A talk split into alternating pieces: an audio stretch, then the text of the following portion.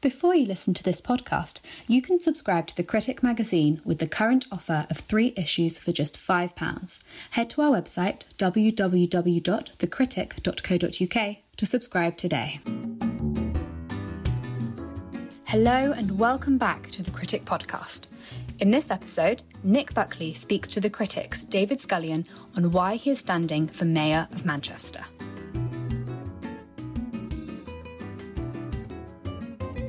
On Thursday, the 6th of May this year, we've got the local elections. So, eight London and Metro mayors will be up for grabs.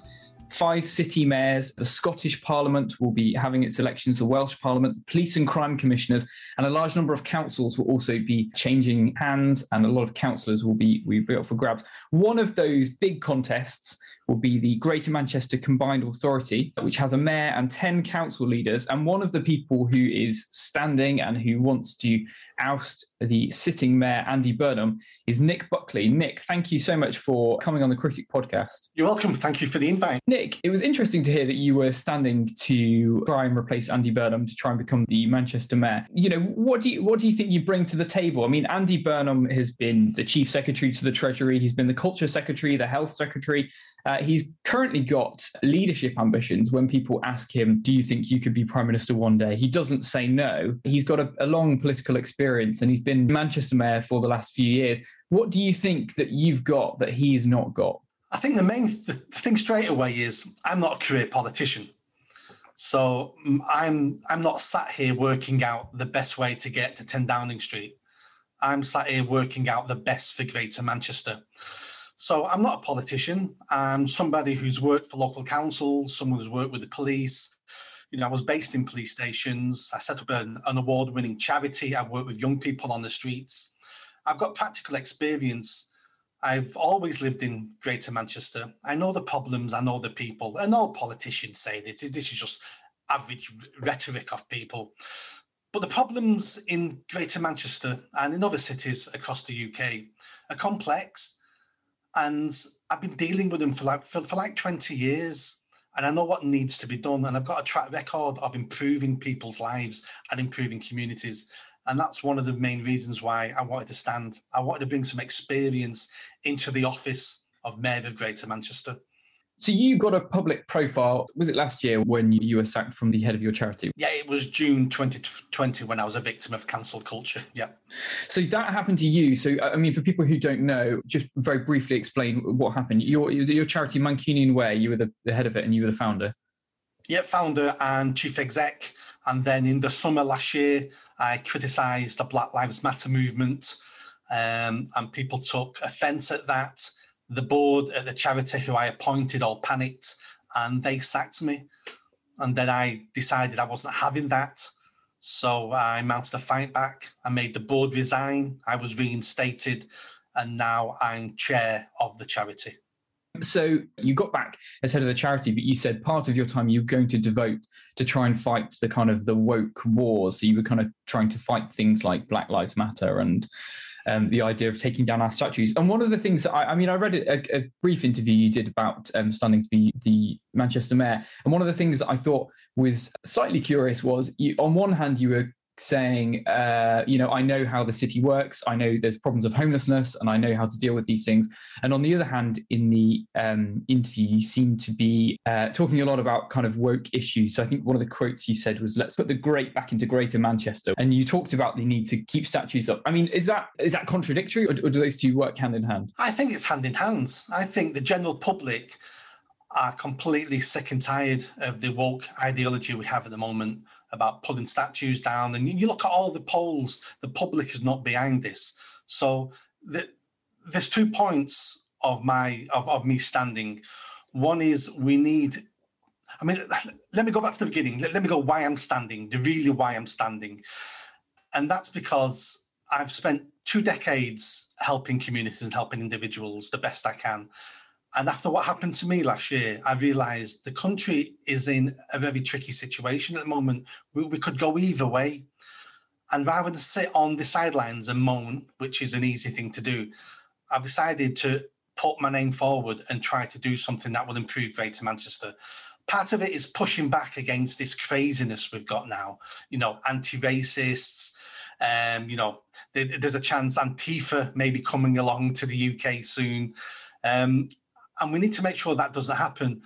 But then on the flip side of that, some of the social problems we have in the UK can be solved and have been solved before if we have people who are willing to do the right thing, not the convenient thing and not the popular thing, but the right thing and make those right choices and be unpopular if that's what it takes, but improve Greater Manchester. And then if people don't like what you've done, then, then, then vote them out, vote me out if you don't like what I've done. But what we seem to have with career politicians is what, what's going to be popular. So it doesn't matter if I solve the problem or not. All I have to do is make make it look like I, I may have solved the problem or I'm doing something. And that's not good enough. Let's solve some of these problems. So, have you got any concrete examples then of what you think um, has, has, gone wrong and what you would do differently? Yeah, so absolutely. So, I mean, for, for Greater Manchester, the number one priority has to be our fellow citizens sleeping in cardboard boxes on the streets. How we how we allow this, I do not know. How we're not more shamed of ourselves for allowing this to continue, I do not know. And from day one, nobody, there'll be a bed for everybody in Greater Manchester. And, and, it's as simple as that. Andy Burnham's trying to do it, and he's had some a little bit of success. Numbers have come down a little bit, but he spent millions on this. And the reason why it's not improving that much in Greater Manchester is no sooner do we take someone off the street, somebody else falls onto the street. There's no prevention. It's like a conveyor belt.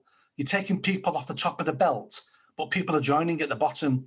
So in, until until we look at until we stop people falling onto the streets in the first place, we'll never eradicate this. So, you, so from, from day one, you say that, that everybody will have the, the chance of a bed. Yes. So on the on the very first day that you, that you're elected, I mean, I guess that would be the, the morning afterwards. The um, probably be the Friday. You, nobody that night will, if they don't want to, sleep rough. Yes. And how is that? Be, how is that be, possible? There'll be somewhere open that that would be my first day. My first day will be about getting, so even if I've paid for it myself, somewhere will be open in Greater Manchester where you can go and sleep.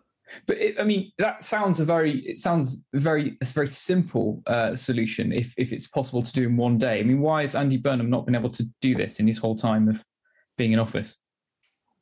Oh, I mean, opening somewhere on the first day won't solve our sleeping crisis you know that won't happen on the first day as in we've now solved it. But there will be somewhere open. At the moment in greater manchester and across the country we only have we only have accommodation available if the temperature is going to drop below zero. Every other night of the year you can sleep outside mate. We don't care. So if we can do it when it drops below zero why can't we do it every night and hmm. because it's complicated, rough sleeping is that complicated. Nobody understands it unless you work in the field. And then a lot of the people who work in the field don't understand it either. So the first thing you need to do is get people off the streets. That doesn't cure the problem, but let's get people off the streets. Because the second you get them off the streets, you've stopped the, you've stopped the continuing damage to their mental health and their physical health. When they're off the streets, you can start working with them about what is the next steps for them. And in Manchester at the moment, it's almost perfectly acceptable for you to make a choice and sleep on the streets. And what I want to say is, this isn't acceptable. Even if you decide that's what you want to do, I'm sorry, it's not acceptable.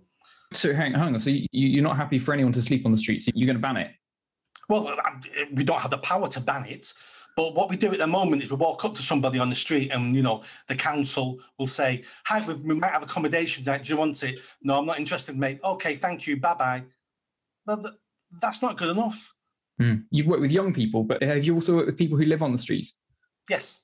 And so you've done this for years and you know how it works. But I mean, the, the, the role of mayor is a lot greater, isn't it? I mean, you've got direct responsibility for transport, policing, the fire, and you've got key roles in planning and, you know, a huge amount of things, even negotiations with central government. How are you going to have time to just devote yourself to, to purely homelessness? Well, homelessness will, will be the, the priority. Um, obviously, when you're in that position, you have a team around you. So I'm not an expert in everything. Mm. Um, so, you know, I will be taking people on board into my team who, who understand transport, who understand negotiating with government. So it's about building a team. So a lot of delegation. Yes. I guess in in the way that uh, a lot of people said that Boris Johnson was only successful as London mayor after he started delegating properly? Well, we need experts. We need people who know what they're talking about. So, you know, there's a couple of topics I class myself as an expert in. You know, youth crime, antisocial behaviour, mm. rough sleeping. You know, I, I know about them. I've lived that. You know, I've worked on it for two decades. We need to bring other people in who understand those other those other issues and those other topics. You're not standing as an independent candidate, are you? No, I'm standing for Reform UK. Talk me through that. How does that conversation go? So, three, four years ago, I stood as an independent in Manchester city centre um, and got absolutely nowhere. And I realised standing as independent doesn't lead to anything because you've not got that machine behind you. Mm. So this time when I decided I wanted to stand, it was like, well, who am I going to stand for? And I thought, well, I can't stand for the usual suspects because they're always in and out of power and they're part of the problem because they always do what they want to do. So I didn't want to stand for Labour and I didn't want to stand for the Conservatives. So then I was looking around who else I could stand for. I couldn't I couldn't stand for the Lib Dems. I, I disagree with a lot of their policies. Um, and then I looked at Reform UK and Reform UK being new, that means it gives me freedom um, to explore my own ideas. Uh, they're not that you know they're not dogmatic, as in this is what you need to believe to join this party. Mm. They want to reform. And that's the whole title of the party is to reform. And I think that's what we need. We don't need to tear down political structure and start again. That's just craziness. But but we we need to tweak things. We need to change things. And carrying on for decades the way we have isn't working, and it's not working for the poorest people in community. We need to tweak the system to make it work better. So did you approach Reform UK? Yes. You, you approached them and then and you had a conversation with you speak to Richard Tice? Yep, I dropped Richard Tice a message and he phoned me up and we had several conversations. Hmm. Okay. You're standing against somebody who is apparently, according to one poll, known by about 60% of the British population. And the, the, the system of voting is the, is the supplementary vote system. So if you get over 50% of the vote, you will be elected straight away. Otherwise, all those except for the top two candidates will be eliminated, and then the first and second preferences will be taken into account to work out who becomes mayor. But in 2017, Andy Burnham got 63% of the votes, so he just was elected straight away. I mean, that surely is an unassailable amount of votes, isn't it? Oh, I mean, Andy Burnham is by far the favourite. And if I was a betting man, I probably wouldn't put a lot of money on myself um, at this moment in time. I've only, you know, I only launched a few days ago, mm. but we'll see how the campaign goes. And for me, to improve Greater Manchester, it's not necessarily about me winning. It's about if I can influence and I can change the debate and I can get someone like Andy Burnham to maybe steal some of my ideas and take some of this on board. And if that improves Greater Manchester, then then I will feel I've won. Mm. It's all you... about improving Greater Manchester. This isn't about, for me, winning isn't about me becoming elected mayor. Winning for me is about improving Greater Manchester. And however that's delivered, I'm, I'm okay with it. So you're, would it be fair to say you're, you're expecting to win, but you're not expecting to become the Manchester mayor? At this moment in time, no. I, th- I think I'd sound a bit silly if I said, you know, someone who's got no political experience, um, I announced a few days ago, and I think I'm going to overturn Andy Burnham's almost 65% of the vote. I, yeah. So, Nick, t- tell me some of your other ideas then for uh, Manchester. I mean, what would you do, for example, for on, on knife crime? It's a, a big problem throughout the whole UK. Yeah, so I mean, personally, I've been tackling knife crime for, for 20 years, and I've, I've personally taken knives off young people. Um, but the reason why we don't get a grip on knife crime in the UK is because we're scared to use the powers we have, which is basically stop and search. Mm. I know many young people who have never been stopped and searched, who don't know anybody who's been stopped and searched.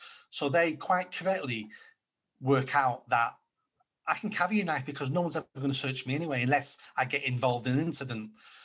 And because it's politically sensitive, um, and we have the racial um, issue with it as well. What I would do with knife crime is I would look at per council ward And I would say to those people, do you want the police to tackle knife crime in this area, which means an increase in stop and search? Mm. And I would do like a, an, an annual ballot. We can run it alongside the council elections. So it's, you know, it's all covered under the same funding and, and the same ballot process.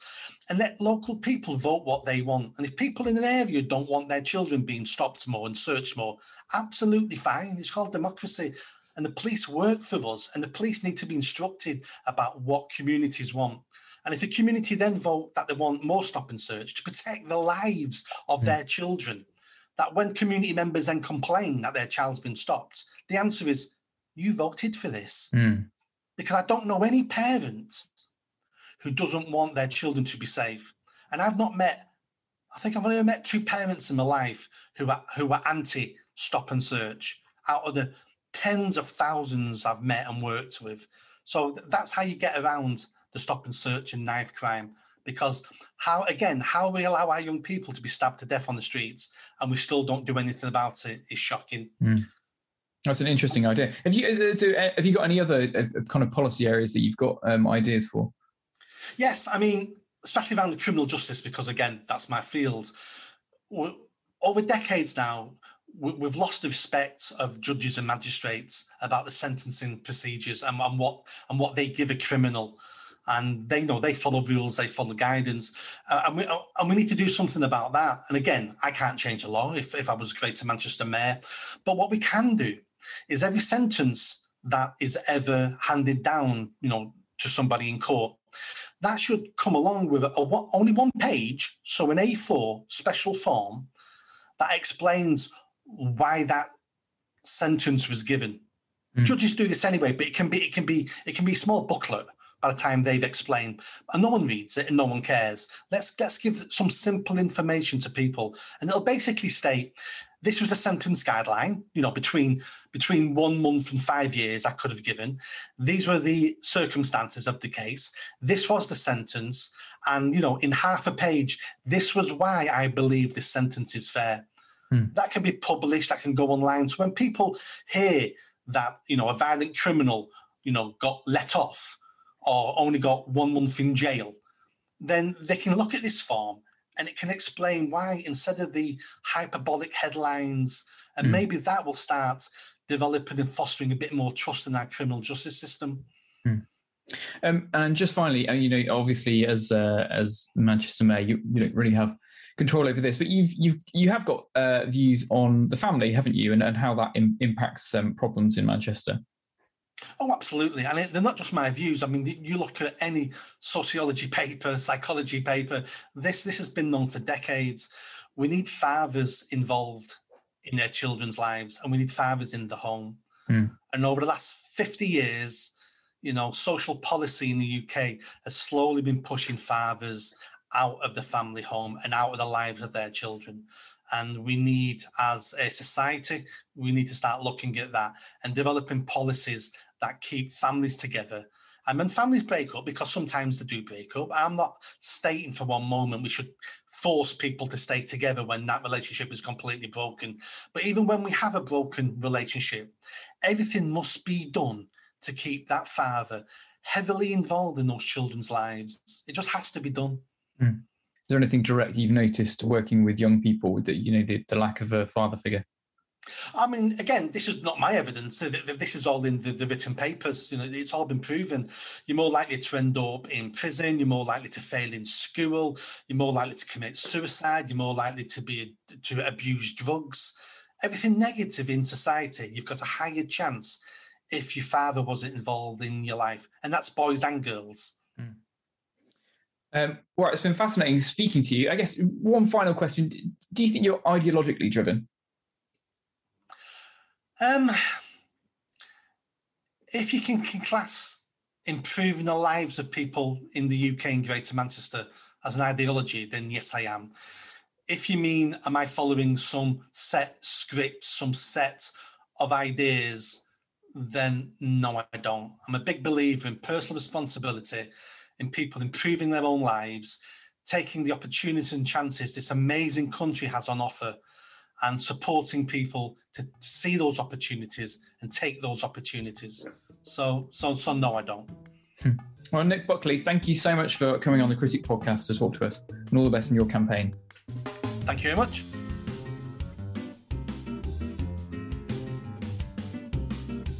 If you've enjoyed listening to the Critic podcast, why not subscribe to have the magazine delivered to your door?